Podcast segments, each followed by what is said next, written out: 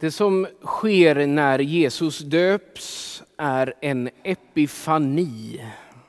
Detta grekiska ord, epifania, egentligen betyder uppenbarelse eller synliggörande och är det namn som används internationellt om trettonde dag jul, alltså i fredags.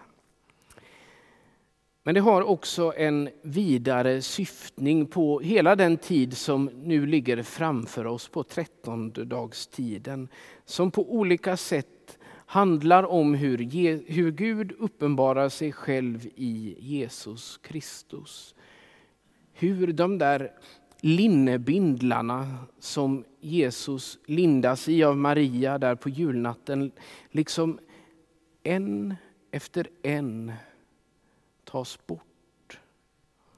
Och vi kan ana något av vad det är som så att säga i en mening döljs när Jesus lindas. Men det som sker nu när Jesus döps är då en epifani, en uppenbarelse av treenighetens mysterium. Himlarna slits isär, Faderns röst hörs och man såg anden komma ner i synlig form över Jesus. Och vi kan ställa oss frågan varför inträffade en sådan vision i det ögonblick då Jesus blir döpt? Ja, den frågan hör i sin tur ihop med en annan fråga. Hur kommer det sig att den ende i världshistorien som inte behövde dopet blir döpt.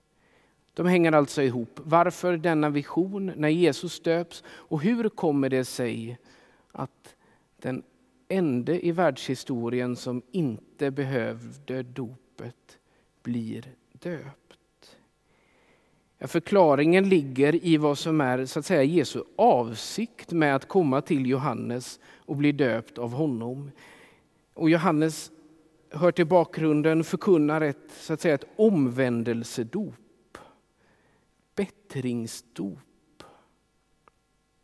Och Jesus vill göra denna akt av omvändelse tillsammans med de många andra som kom ut till Johannes.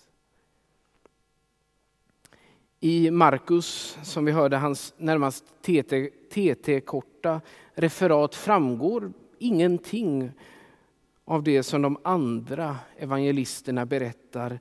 Detta att Johannes liksom försöker hindra Jesus och säga, ja, men det här är ju helt befängt. Du behöver inte döpas, jag behöver döpas. Inte du, jag. Det kan anas i de föregående verserna hos Markus, men det som sker är att Jesus står på sig. Och att han gör så, att han står på sig och låter det ske, visar på hans avsikt. Han vill stå solidarisk med människorna, med syndarna, med oss.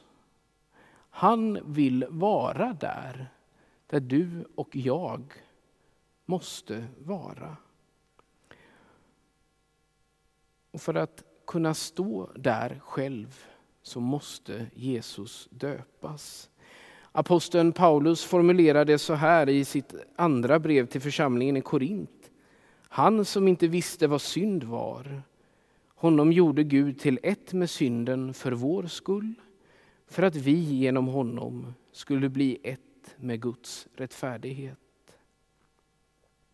Och kyrkans förståelse då varför Jesus behövde döpas eller varför han gjorde det har alltså med detta att göra. Han som inte visste vad synd var, det betyder hade ingen egen så att säga, personlig erfarenhet av synden.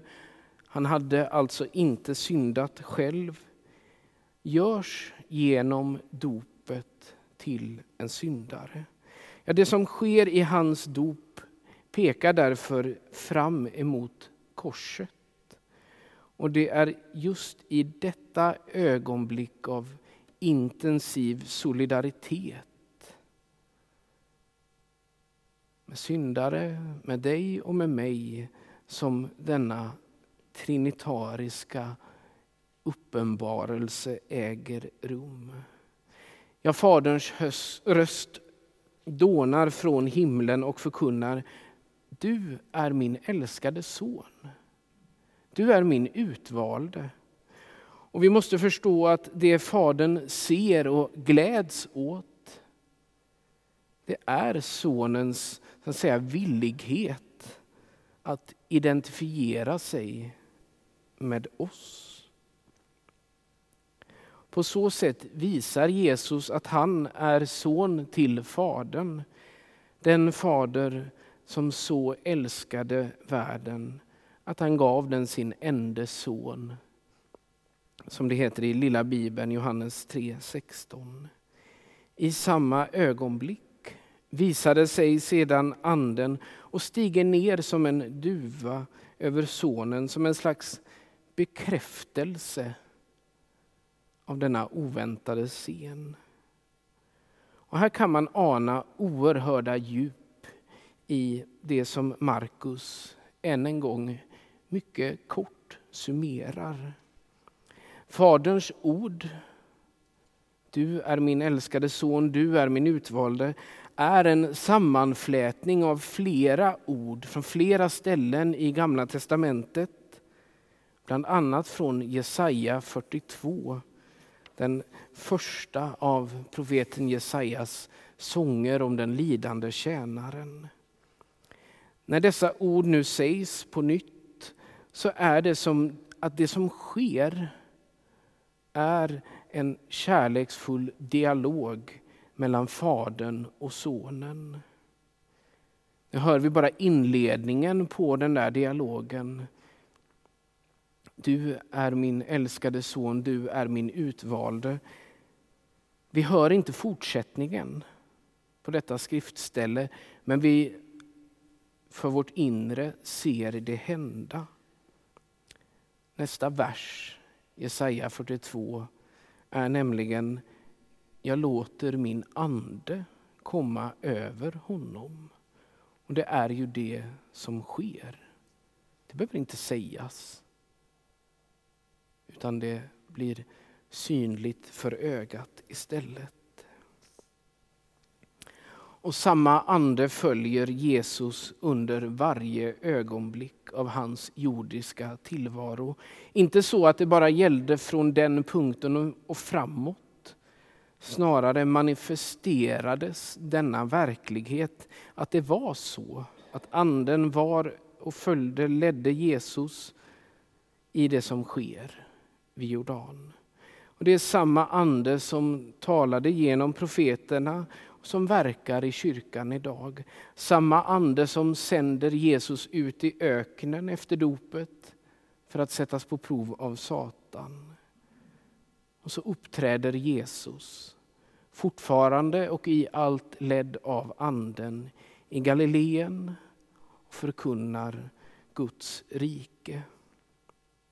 Och vid ett tillfälle, vid ett av alla dessa tillfällen under loppet av sin verksamhet sade Jesus, jag har ett dop som jag måste döpas med och jag våndas innan det är över.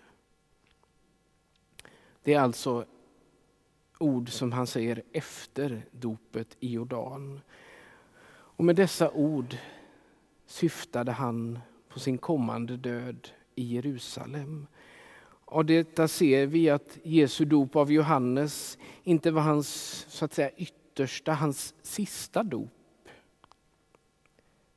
Utan ett sätt att i symbolisk form visa på, klargöra vad han skulle komma att fullgöra på korset. För Det är nämligen på korset som Jesus visar sig själv. Då är alla de där linnebindlarna som Maria lindade honom i borta. Kanske hade han ett litet höftskynke, kanske hängde han på korset naken för att det för oss inte skulle vara ett enda litet linnestrå till hinder för att se vem han är, hur han är. Det är den verkliga epifanin, den verkliga uppenbarelsen. Den som sker inte bara symboliskt utan i verklig handling. Fullkomligt solidarisk med syndare, med dig och mig. Ja, där var han gjord till ett med synden, för att tala med Paulus. Och där steg han ner till underjordens kaosvatten. Men Jesus blir också förd upp ur vattnet. Från korset, från sin död. Han kallas att uppstå av Faderns röst. Den röst som säger du är min älskade, du är min utvalde. Vi vet inte hur många som Johannes döpte där vid Jordan. Inte hur många han döpte före Jesus och inte hur många som kom efter honom. Men något hände just vid detta dop, vid Jesu dop, som fick konsekvenser långt över de andra, alla andra dop som Johannes förrättade. Och den scen som vi har fått presenterad för oss idag som antyder döden och uppståndelsen ger oss också mönstret för vårt dop, för vårt eget liv. I dopet går vi med Jesus ner i dödens vatten vatten och våra synder dränks där. Men eftersom vi har stigit ner tillsammans med Kristus, skriver Paulus i Romarbrevets sjätte kapitel, kommer vi också upp igen tillsammans med honom och hör Faderns röst ljuda med makt och härlighet. Men vid ditt dop riktat bara till dig. Rösten ger oss var och en ett nytt namn som vi får bära djupt här inne. Du är min älskade. Du är min utvalde. I dig har jag min stora glädje. Detta namn hör och uppfattar vi som vårt. Inte på grund av några goda gärningar som vi har gjort och kan berömma oss för, utan därför att Kristus i sin överflödande kärlek vill dela sin relation till Fadern med oss. I Jesu namn. Amen.